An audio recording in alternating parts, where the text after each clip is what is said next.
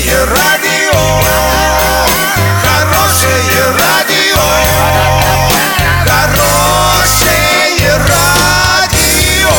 Радио Шансон. В студии с новостями Александра Белова. Здравствуйте. Подробнее обо всем. Подробнее обо всем.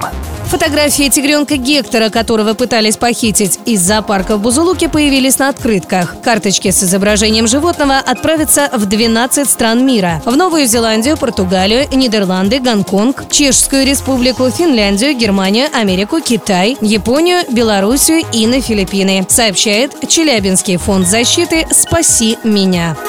Нападающий сборной России по футболу Артем Дзюба подарил футболку, в которую он выходил во время матча с Казахстаном юному игроку калининградского клуба «Балтика». После игры мальчик ждал своего кумира в отеле, чтобы сделать фото, но не дождался и в слезах поехал домой. Правда, оставила записку с номером телефона, пишет российская газета. Через час футболист позвонил юному фанату и предложил встретиться. Мальчик с мамой и братом вновь приехали в отель, где их ждал Артем Дзюба. Удалось не только сделать фото, но и получить уникальный уникальный подарок. Встреча между сборными России и Казахстана в рамках отборочного турнира Евро-2020 состоялась 9 сентября в Калининграде. Наши переиграли соперников со счетом 1-0. На 13 сентября доллар 65.19, евро 71.83. Подробности, фото и видео отчеты на сайте урал56.ру, телефон горячей линии 30 30 56. Оперативно о событиях, а также о жизни редакции можно узнавать в телеграм-канале урал56.ру для лиц старше 16 лет. Александра Белова, радио «Шансон Ворске».